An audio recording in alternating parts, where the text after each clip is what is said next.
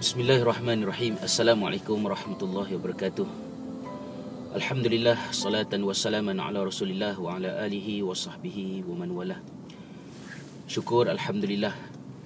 Tersentuh saya dengan tazkirah yang saya dengar Daripada Ustaz Izhar Di slot motivasi pagi di Radio Ikim pagi tadi Tentang uh, Amanah Untuk kita menjaga lidah kita yang mana di dalam dia mengingatkan saya kepada sepotong hadis yang diriwayatkan daripada uh, oleh Abu Abu Zar Al-Ghifari radhiyallahu anhu bahawa Nabi sallallahu alaihi wasallam pernah bersabda qulil haqqa walau kana murra. Berkatalah yang benar walaupun pahit uh, hadis yang diriwayatkan oleh Ibn Hibban uh, dan dihukumkan sebagai sahih. Berkata yang benar di dalam keadaan-keadaan yang tertentu adalah secara langsungnya merupakan amanah ilmu. Seperti guru guru tajwid ya mengajar uh, apakah hukum yang benar terhadap bacaan sesuatu ayat daripada al-Quran? Ataupun seorang guru matematik yang mengajar kepada anak muridnya tentang kiraan yang betul terhadap satu-satu masalah di dalam matematik. Dan itu merupakan tugasan harian yang selalunya dilihat sebagai sebahagian daripada tuntutan profesionalisme kita dalam kerja. Walau bagaimanapun Sebahagian daripada kebenaran yang perlu dinyatakan itu Datang bersama dengan risiko. Dan ini menuntut Kepada keyakinan dan kekuatan Sifat amanah dalam diri seseorang itu Untuk merasakan dirinya bertanggungjawab Di hadapan Allah SWT Untuk berkata yang benar Walaupun mengundang risiko dan kepahitan.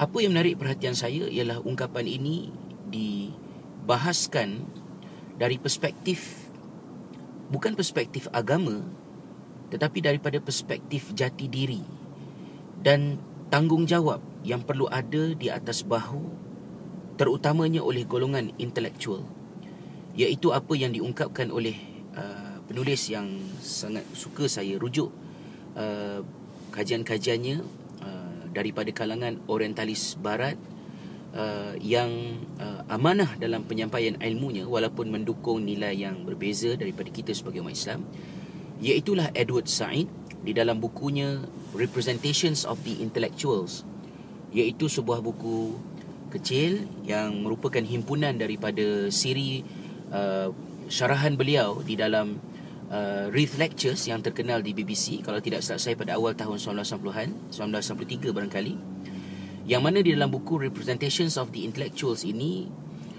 Edward Said uh, memberikan teguran yang kritikal kepada golongan bijak pandai ahli akademik supaya tidak tenggelam dalam mengejar uh, money uh, power dan juga specializations ya penghususan uh, kepakaran yang menjadikan seorang ahli akademik itu mempunyai alasan untuk tidak berkata yang benar uh, kerana berbeza penghususan.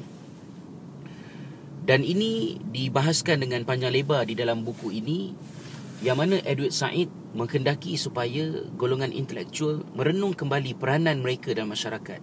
Tidak ada makna untuk mereka mendukung kesarjanaan yang tinggi tetapi membiarkan kebenaran diperkotak-katikkan atau dalam bahasa popular di negara kita sekarang ni kita jadi profesor kangkung.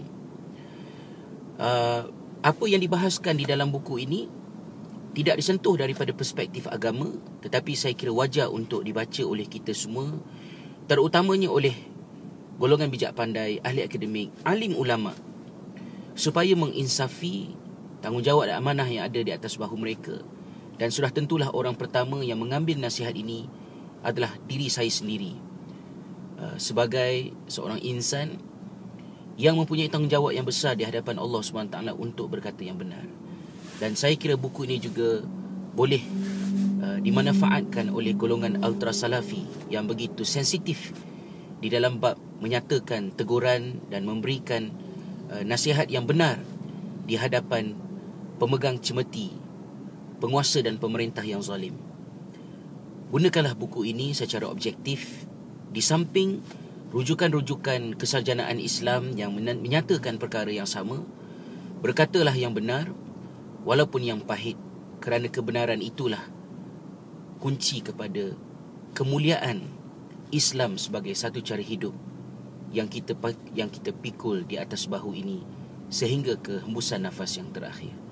Berkatalah yang benar walaupun yang pahit, walaupun pahit. Mudah-mudahan ia menjadi nasihat untuk diri saya dan sahabat-sahabat semua.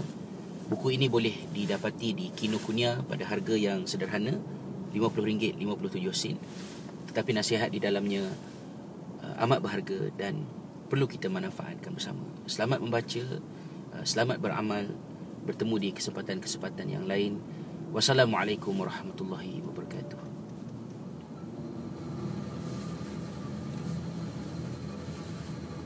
You